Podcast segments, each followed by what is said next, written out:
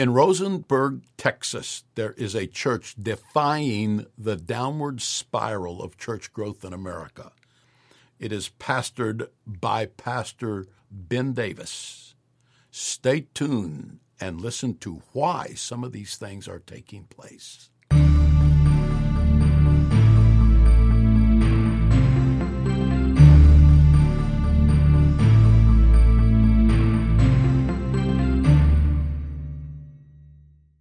Welcome today to All Things Apostolic. We're going to have a good, good session today. If you have been following us, you know that we have been talking about um, specific churches across America that are experiencing revival.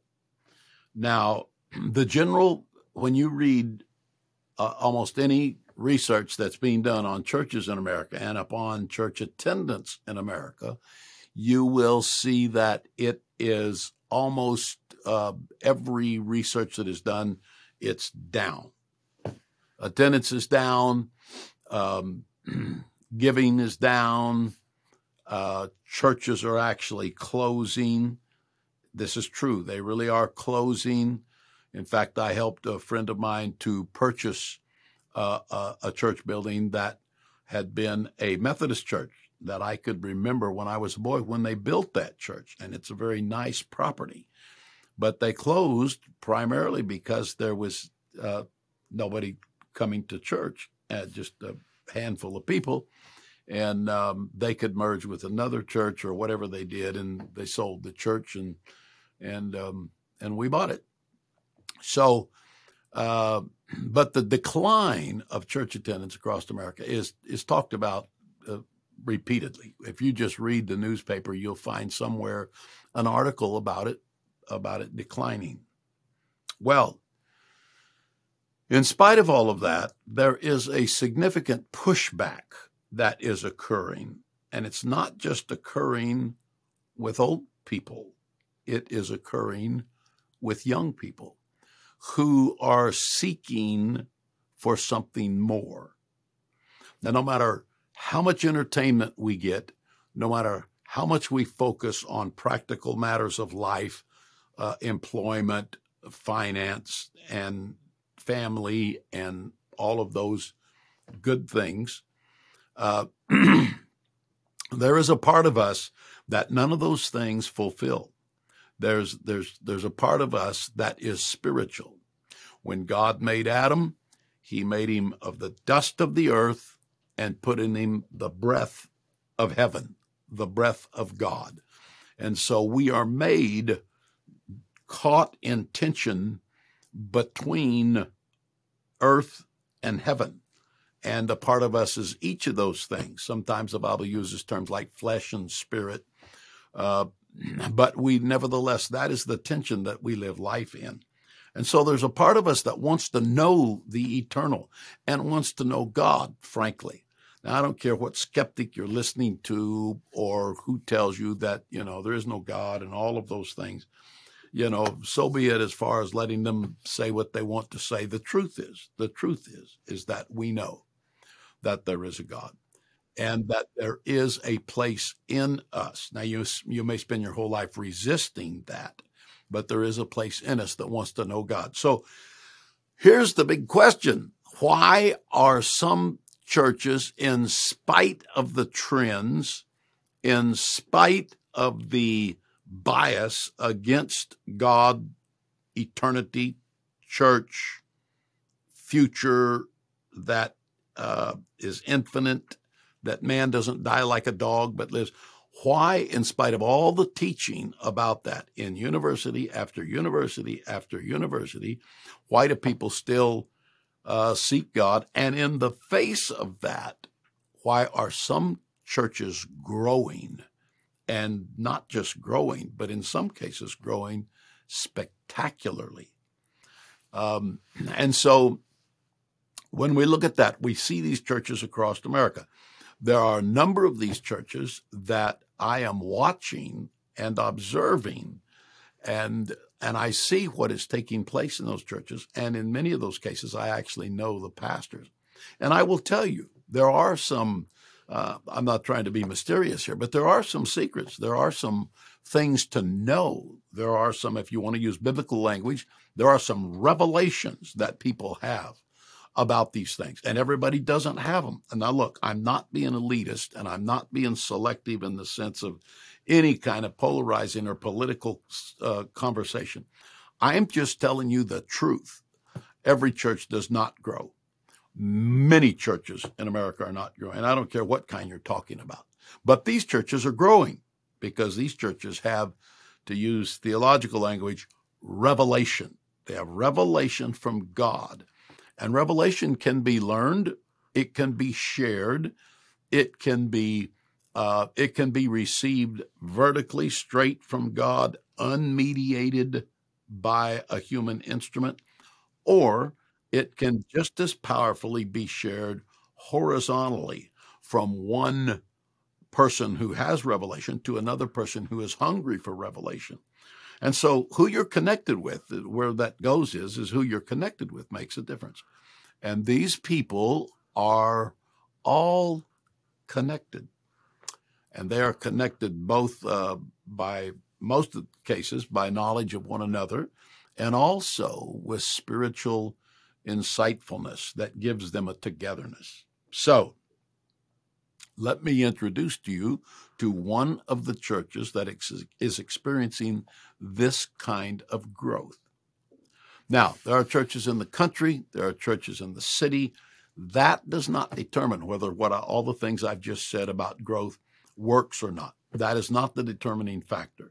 It doesn't matter. It works anywhere where there is revelation. This particular church is suburban in Houston, Texas, and it is in Rosenberg, Texas.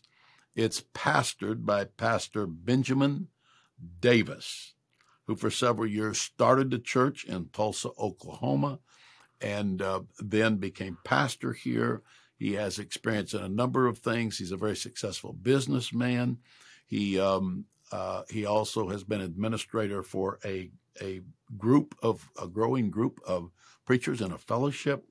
Um, uh, he still wears some of those, or pieces of some of those hats, and um, and is a tremendous young man. Received the Holy Ghost. His life was changed when he was young. He was a singer and, and musician in a rock band originally.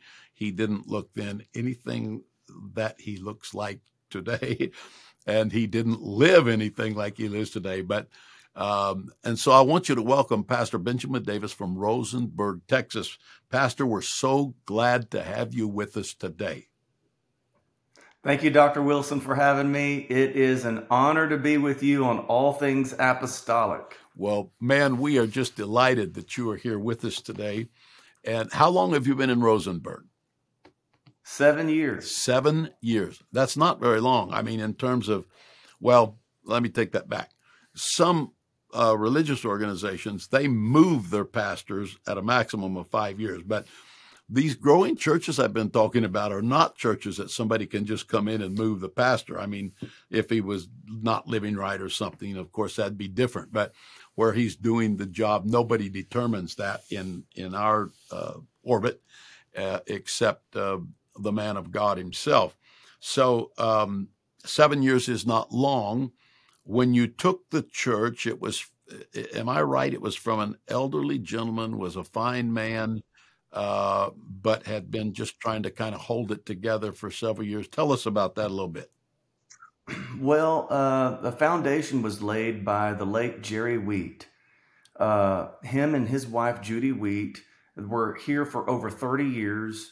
Uh, they built the building, uh, they built up the people that we have now. I think when we got here seven years ago, I, I looked back at one of the pictures and counted through one of the services. Uh, and I counted about eighty people in that service. Um, and, uh, but when we came, uh, we just, we, we felt it was of God. We felt the potential, and we felt like the Holy Ghost really wanted to take this church to the next level. And uh, God has given us mighty, mighty revival. Uh, this past Easter Sunday, we had two hundred twenty-eight plus. That's awesome. Uh, we We didn't run a van. We didn't run a bus. That's completely organic. We've got people coming in, getting baptized. And what I'm finding here, Doctor Wilson, is it's not, uh, a, a, a, it's not a, it doesn't feel like a struggle. People are coming. When they come, first-time visitors, they go to the altar, they weep, they pray, they repent. When they feel something real and they hear the message, it connects with that truth-loving heart, and they fall on it. And people are getting baptized, filled with the Holy Ghost. We've got another baptism this week. A first-time visitor came up to me uh, Wednesday night. She'd never been here before. She's got a newborn baby. I said, you know, if you want to keep your marriage together, bring them to church. And and it's good for your kids too. And she looked at me emphatically in the eye and she said, my son will be raised in this church. That's awesome. And so that's the kind of love and connectedness that people are feeling. When they walk in, there is just a confirmation of the Holy Ghost. And it just, it resonates with people. People are looking for truth and they're looking for somebody to love them, believe in them, and give them a little bit of hope. Yeah. Yeah, that's great. And I believe that. And uh, that is one of the things about um, uh, churches like yours that are just growing. It is the it is the antithesis of anything that has to do with coercion. It, it is the opposite of anything that has to do with manipulation or trying to, uh, you know, corral people to come in and then keep them in with some kind of psychological threat or fear or or intimidation. It's the exact opposite. It's, uh, I mean, I've only been to your church once or twice, but it's like one of the happiest places in Houston area. I mean, people are just, they're just exuberant. They're just delighted to be there. And after church, you can't hardly get the lights turned out and the, and the doors closed because they want to stay and fellowship. And they'll stick around there for thirty, forty minutes, an hour, hour and a half. And and that I found that to be true in most of these churches. So uh, it's just the opposite. People who are looking for ways to control people uh, uh, with coercion and and not provide liberty in these churches. These are churches that are characterized by liberty. And so this lady felt that, and uh, uh, which is just one, I'm sure, of, of scores of testimonies that has taken place there. Um, and you can see in some of these pictures that uh, that are here also in some of the services how this is working. So it looks to me like in, in this one particular picture I looked at that the place is just pretty packed out. What are you doing? You're going. You're not going to quit growing. What are you going to do for the future? We're building a building right now, right down the street from our church. Uh, we've got ten acres. About a half mile off of Highway fifty-nine in Southwest Houston. Uh, we are building a, a new building. It will seat five hundred. It, uh, is it big enough? No, it's not big enough for what God wants to do, but it's going to get us to the next level. Oh, that's great. How far from the present church? Um, about two minutes. So, so it's, you're going to still be in the area. Yeah, that's right. Oh, that, that is awesome. That is awesome. Um, Uh, another thing that this isn't always true, but it is true many times, is that in the churches like yours, um, the pastor's whole family is part of the ministry. And I mean, they're in it.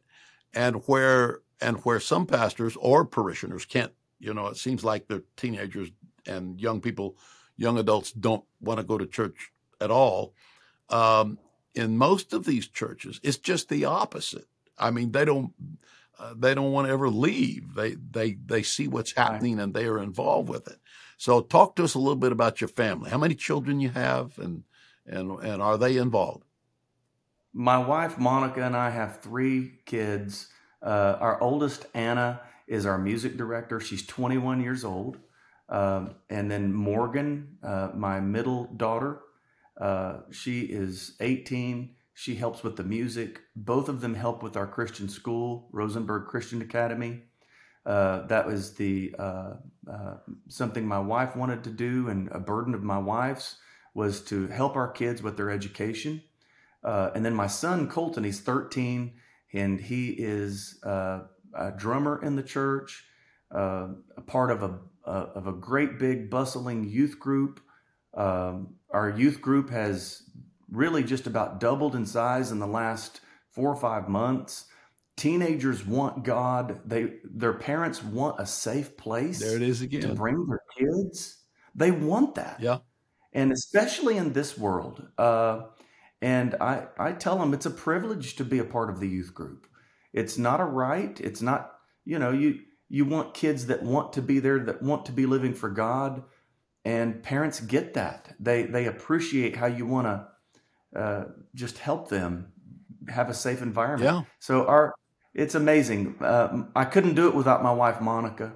I could not do it without, I've got great kids. Anna, Morgan, and Colton, they've got great personalities. They love people, and they love the church. They they don't even want to be away. They don't want to go on vacation. They want to stay with their folks and their family at the church, their church family. It's amazing. Yeah, that that, that is a great testimony, and I've had the privilege of meeting your children, and they are. They're just super, super young people.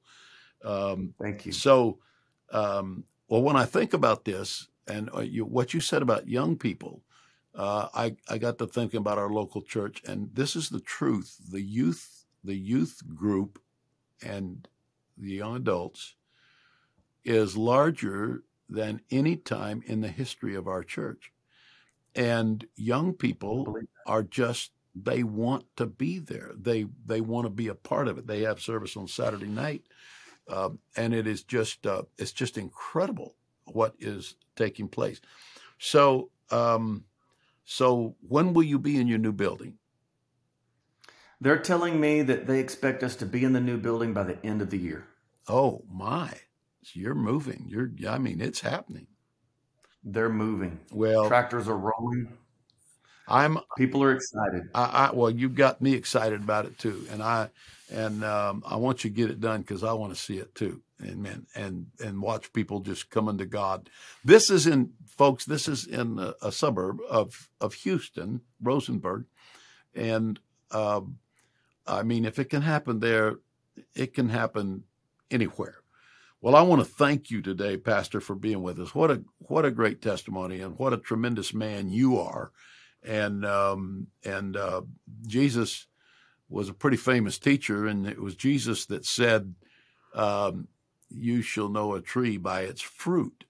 And so when we look at the fruit of the Ben Davis tree and what God has done for you miraculously, and you have transposed that to your children and now to people around the city, is a remarkable thing. And uh, we're just delighted. We're going to, we want to have you back, and, and we want to hear some more stories about how it's going. Well, we'd love to we'd love to uh, share those stories with you. Thank you so much, Doctor Wilson, for having us today. All right, God bless you now.